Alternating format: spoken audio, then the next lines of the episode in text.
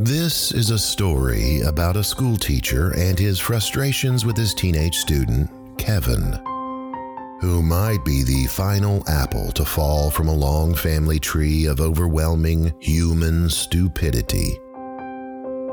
Generation after generation, an entire history of dumb people creating dumber people until finally it culminated in Kevin, a very dumb teenager. This story was posted on Reddit and is nearly verbatim to the actual post. This is Dumb People with Terrible Ideas. I'm your host, Eric Gray. As posted on Reddit by Kevin's anonymous schoolteacher. It's not uncommon as a teacher to have students who are a bit behind the curve in certain aspects, but 99.99% of the time they are keen on something. They might not understand how to identify a noun or what theme is, but they somehow know how to make a mean plate of nachos. You learn pretty quick to not judge fish for their tree climbing ability, you know? I thought this was the rule when I was teaching until I met Kevin. Kevin isn't his real name, but it doesn't matter because he can't spell it anyway. Kevin was a student of mine during my last year of teaching. He came to my classroom with very little to show for his academic past. He had moved a few times and thus was missing a lot of typical test scores that we used to try and ballpark their ability. Don't worry, it was a ballpark. We didn't make major decisions until we actually had a chance to talk and work with a student for a bit. I thought, that's fine. I'll just do some one on one with Kevin and see what's up one on one with Kevin was like conversing with someone who'd forgotten everything in a freak, if not impossible, amnesia incident. There was no evidence that he had learned anything past the second grade, and now he was in ninth grade. Flabbergasted, I figured we needed to get more serious with this. If he was going to be in my class, I needed to know why and how. I decided to meet with him, his guidance counselor, his parents, and another teacher to see what was really going on. This is where it all became clear. It was by some incredible fluke that his family hadn't been wiped off the face of the earth years ago. Odds are his entire heritage was based on blind luck and some type of sick divine intervention that saved his family every time a threat presented itself. Kevin was the genetic pinnacle of this null achievement. Even my instructional lead, a woman who could find a redeeming trait in a Balrog, failed to see any reason this kid or his family should be alive today. So, uh, here's a list of events that made it abundantly clear that God exists and he's laughing uncontrollably. Kevin frequently forgot when and where class was. On more than one occasion, I had to retrieve him from other classrooms. He showed up on the weekends sometimes.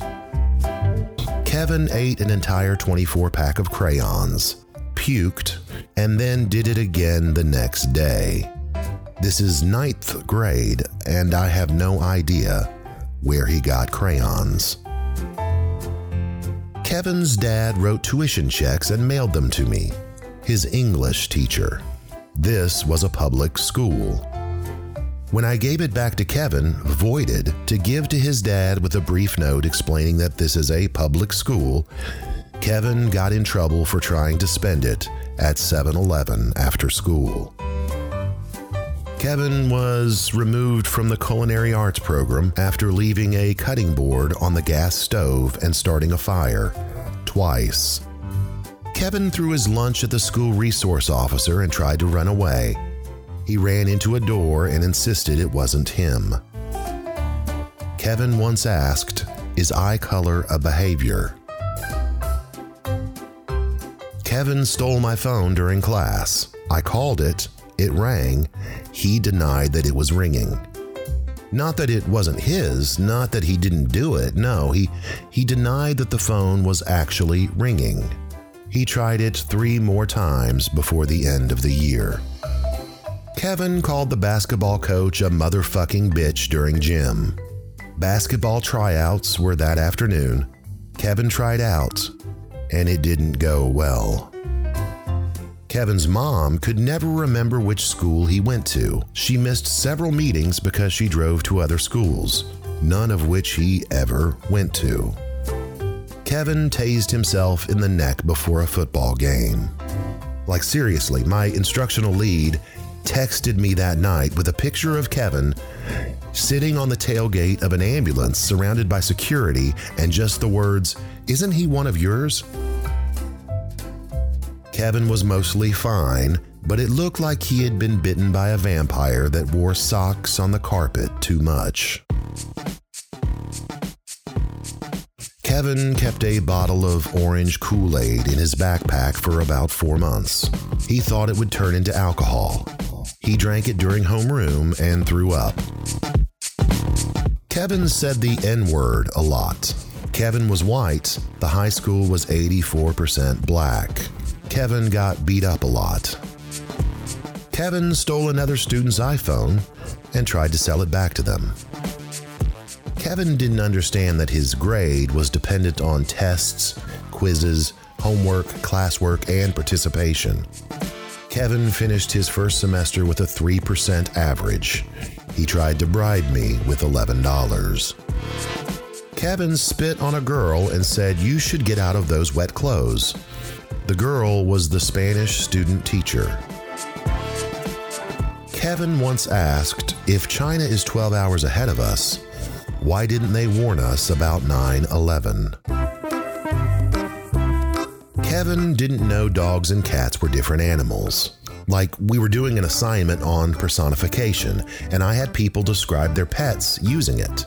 Kevin didn't have any pets, but he said his neighbor had a cat he played with sometimes. He listed off like three or four things, and it became really apparent that Kevin was describing a dog. At first, I thought that maybe he had just had trouble figuring out the right way to say it, but after two or three more sentences, it was abundantly clear that this was a really big dog. Someone else who lived on the same street put two and two together as well and said, Kevin, that's not a cat. That's so and so's black lab. Kevin was absolutely floored that A, someone else lived on his street, and B, that there was a difference between a black lab and a house cat. Like I'm only guessing, but I think to him, dog and cat were as interchangeable terms as hat and cap. Kevin tried to download porn onto a computer in the library at the circulation desk while he was logged on. Kevin asked a girl to prom by asking for her phone number and then texting her his address. He was in ninth grade and freshmen don't go to prom.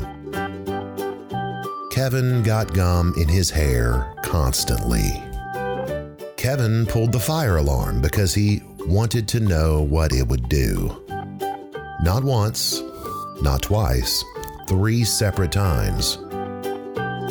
It took Kevin until ninth grade to realize he was left handed. He had always just thought his left hand was his right hand because it was the one he would write with.